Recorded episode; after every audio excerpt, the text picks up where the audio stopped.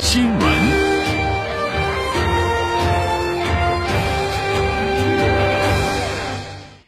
新闻纵横追问新闻。一生勤俭，不舍粒米，近亿身家全部捐出。这两天，河南农业大学七十八岁教授王泽林捐出八千二百零八万元毕生积蓄的故事，引发了社会的广泛关注。这位攻克了国内多种重大禽病防疫难题的老教授，把大部分的专利转让报酬全都捐给学校，帮助学校建设生物安全防护三级实验室，只为科研事业能够后继有人。详细情况，我们来听河南台记者王发燕、立新的报道。为王哲林教授佩戴绶带颁发。一月七号下午，在河南农业大学，王泽林教授被授予了学校的最高荣誉——后生风鸣楷模。我没大家说的那么好，我是个普通老师。我。谈起前不久捐给学校建实验室的八千二百零八万元，王泽林说：“这事儿他和妻子商量过，就是要把钱花在刀刃上，用于发展科研事业。我七十八岁了，我爱人七十一岁了，我们有啥用呢？”啊，我们自己工资还花不完了，我们孩子自己有自己的事业，自己有自己的工作，所以这个钱应该用到最需要的地方去。其实这并不是王泽林第一次捐款。二零零五年，王泽林将转让新药证书所得的二百三十万元交给了他一手创办的河南农业大学禽病研究所，用于实验室建设。二零零八年汶川地震，王泽林又一次捐出了二十万元。这也是当年河南高校教师队伍最大的一笔捐款，而这些年来，他默默资助的贫困生更是不计其数。很多人难免好奇，一个普通教授是如何积攒了数千万个人财富的？有个生动的比喻是，他给鸡宝宝当了保护伞。王泽林毕业于南京农业大学，一九八四年来到河南农业大学任职。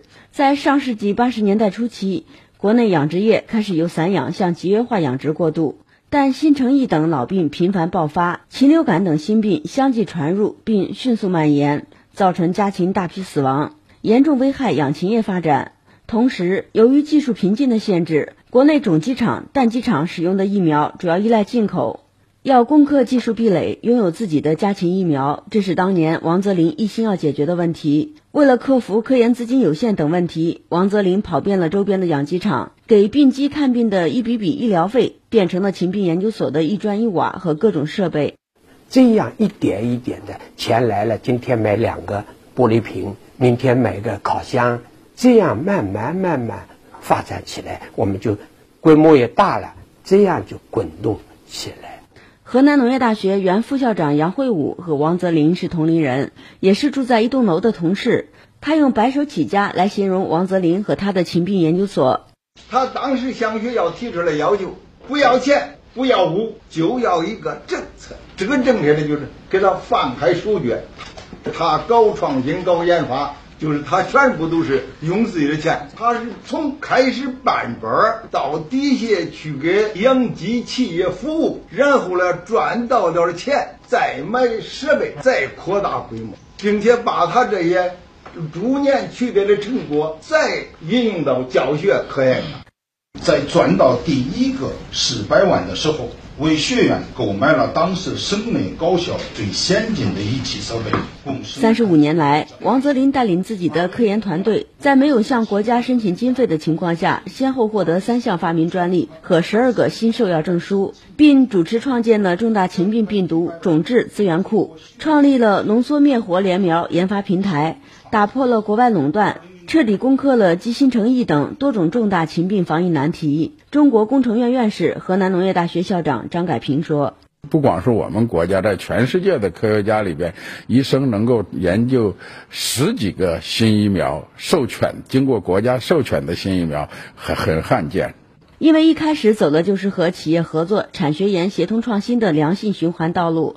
王泽林每一项研究都紧跟生产需要，成果转化率百分之百。”他的科研成果先后在全国二十多家著名生物制品厂规模化生产，平均每年为社会增加一百多亿元的经济效益。直到现在，还经常有企业找到王泽林，希望能够得到他的疫苗专利转让，这也让王泽林累计获得近亿元的专利转让经费。尽管科研收入很高，但王泽林个人生活却非常简朴，居住在学校家属院，出门能步行就不骑车，能骑车就不坐公交。能坐公交就不打出租车。在同事眼里，王泽林是一个对自己特别抠门的人。河南农业大学教师王新卫：坐火车的时候不能买卧铺，科研出差就是什么站票，甚至就是因为很分明的界限嘛，他做出了很大的成绩，我们一直很佩服他。王泽林将钱都花在了科研和公益上。七十八岁的他，把毕生科研转化结余的八千二百零八万元全部捐给高校，只因内心有一个执念，要建设一个更高水平的生物安全防护三级实验室，把禽病防疫事业发扬光大。科研需要人，后继有人嘛。你没有这个资质，你必须要有 P 三实验室。为了使我们这个研究能够延续下去，这个项目研究能够进一步发扬光大，那么我们就需要建这么一个高档的实验室。尽管早已退休，王泽林依然密切关注着禽病事业，他的身影仍时常出现在学校，甚至在企业生产一线。王泽林说：“国家越来越好，让他还是很有干劲儿。”我见证了我们国家这从站起来到富起来到强起来的全过程嘛。我们国家现在生活水平提高，老百姓欣欣向荣，一天一个新。特别是在习总书记的带领下，我们这几年形势更好，我感到受到很大的鼓舞啊。简单的说个例子来说，我们老年人出去旅游，上车公共汽车刷一下不要我们钱，到旅游景区不要我们钱，多好的福利啊！我有钱我也花不了啊！感恩我们的政府，感恩我们的党，不是高调。